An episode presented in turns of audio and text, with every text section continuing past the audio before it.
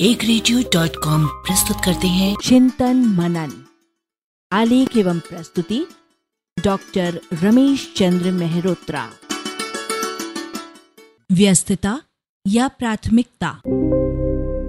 जब आपका कोई मित्र या संबंधी आदि आपसे बार बार अपनी व्यस्तता की दुहाई देता हुआ यह कहने लगता है कि उसे बिल्कुल समय नहीं मिल पा रहा है वो कामों से बहुत घिरा है तो समझ लीजिए कि वह अब आपसे दूर, खुद में और अन्यों में इतना अधिक लीन हो चुका है कि आपको थोड़ा भी समय देने में तकलीफ़ महसूस करने लगा है। उसकी बहानेबाजी को भांपिए और जान लीजिए कि अपने को महीनों तक हर वक्त व्यस्त बताना, खुद को ज़रूरत से ज़्यादा महत्व देना और सामने वाले के अस्तित्व की बिल्कुल परवाह न करना है।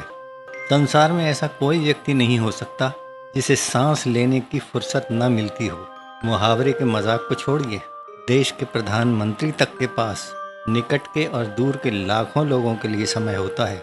वे अपनी इच्छा के और अनिच्छा के भी कामों में किसी भी सामान्य आदमी से कम व्यस्त नहीं होते, बल्कि शायद ये कहना अधिक उपयुक्त होगा कि वे ही नहीं अपने अपने हिसाब से प्रत्येक व्यक्ति व्यस्त होता है। कोई मजदूरी नौकरी में, कोई घर गृहस्थी में, कोई रेडियो टीवी में कोई खाने सोने में। व्यस्तताएँ सिर्फ़ दूसरों को बताने के लिए होती हैं, जबकि मूल में सिर्फ़ अपनी प्राथमिकताएँ होती हैं। प्रत्येक सामान्य आदमी दिन भर में दर्जनों छोटे बड़े काम करता है और दर्जनों स्थगित कर देता है। अपने भी, दूसरों के भी। उन सब में वह अपनी प्राथमिकताएँ ढूंढता है। व्यस्तताओं का आधार प्राथमिकताओं के अलावा कुछ नहीं है। यह बात आगामी तथ्य से भी पुष्ट हो जाती है कभी कभी अन्य प्राथमिकता के कारण भारी भरकम समारोह तक आखिरी मौके पर रद्द कर दिए जाते हैं। यदि कोई व्यक्ति व्यस्त रहता है तो वह किसी पर एहसान नहीं करता है, क्योंकि वह जो कुछ भी करता है, सिर्फ़ अपने लिए करता है। स्वेच्छा से या मजबूरी में। मजबूरी में भी सिर्फ़ अपने लिए, इसलिए कि यदि वो ऐसा नहीं करेगा, उसका अपेक्षाकृत अधिक नुकसान होने की स्थिति बन जाएगी। इसी तरह जब वह दूसरों के लिए व्यस्त रहता है, तब भी वह अपने लिए ही जीता है। अपने कर्तव्य के लिए व्यस्त रहकर, अपने संतोष के लिए व्यस्त रहकर, अपने नाम और यश के लिए व्यस्त रहकर। असल बात यह है कि कर्म को जीवन की अनिवार्यता मानने वाले व्यक्ति व्यस्तता और रिक्तता में से सदा व्यस्तता को चुनते हैं। आराम हराम है। उक्ति के पीछे भी यही उद्देश्य है कि आदमी खाली न रहे। वो अपने और समाज के उत्तरोत्तर विकास के लिए निरंतर कार्यरत रहे। हाथ पर हाथ रखकर बैठने वाले व्यक्ति को भी सम्मान की दृष्टि से नहीं देखा जाता। कर्महीन शब्द इसीलिए गाली बन गया है।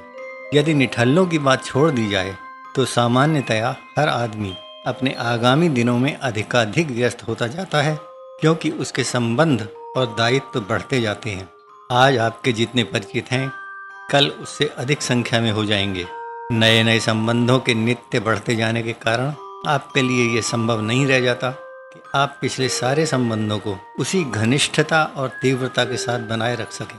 माँ बेटी तक के संबंधों के बारे में यह सच्चाई है कि बेटी की शादी के बाद जैसे जैसे समय का अंतराल बढ़ता जाता है वैसे वैसे संबंधों की गहराई कम होती जाती है। आदमी जब आगे बढ़ता है, तब पीछे की चीज़ें छूटना ज़रूरी है। हम आगे के दिनों में अपने संबंधों के मामले में ही नहीं, यदि किसी भी मामले में आगे नहीं बढ़े तो जहाँ के तहाँ रुके रह जाएँगे। हर प्रवाह का ये वैशिष्ट्य रहता है कि पुरानी चीज़ें जाती रहती हैं और नई चीज़ें आती रहती हैं। नए नए विचार मन में आते जाते हैं और बासी विचार दबते चले जाते हैं। पुराना मरता जाता है, नया पैदा होता जाता है। यदि केवल पुरानों से हमने सारी जगह घेरे रखी तो नयों के लिए जगह नहीं बचेगी। एक घटनाक्रम इस प्रकार है।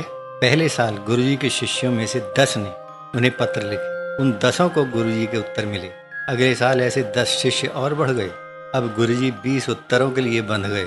यह सिलसिला आगे बढ़ने पर गुरुजी अपने सब पुराने और नए शिष्यों को पत्रोत्तर देने में कमज़ोर पड़ने लगे। नयों से संपर्क बढ़ने की कीमत पर पिछले कितने ही शिष्यों से पत्राचार बनाए रखने की क्षमता गुरुजी में नहीं बची। कुछ समय बाद उन्हें अपने अनेक शिष्यों से संबंध करने ही पड़े। यदि वे ऐसा न करते तो पढ़ाना लिखाना आदि छोड़कर दिन रात चिट्ठियाँ ही लिखते रहते। श्री कृष्ण भी जब द्वारिका गए, तब ब्रजवासियों से अपना संबंध बनाए नहीं रख सके। इस सब चर्चा के संदर्भ में चिंतन के लिए आधार वाक्य यह बनता है कि अपनी चाहत के सामने दूसरों की व्यस्तताओं और दायित्वों के बारे में न सोच पाना हमारा अज्ञान भी है और हमारी स्वार्थपरता भी। चिंतन मनन प्रस्तुति एक रेडियो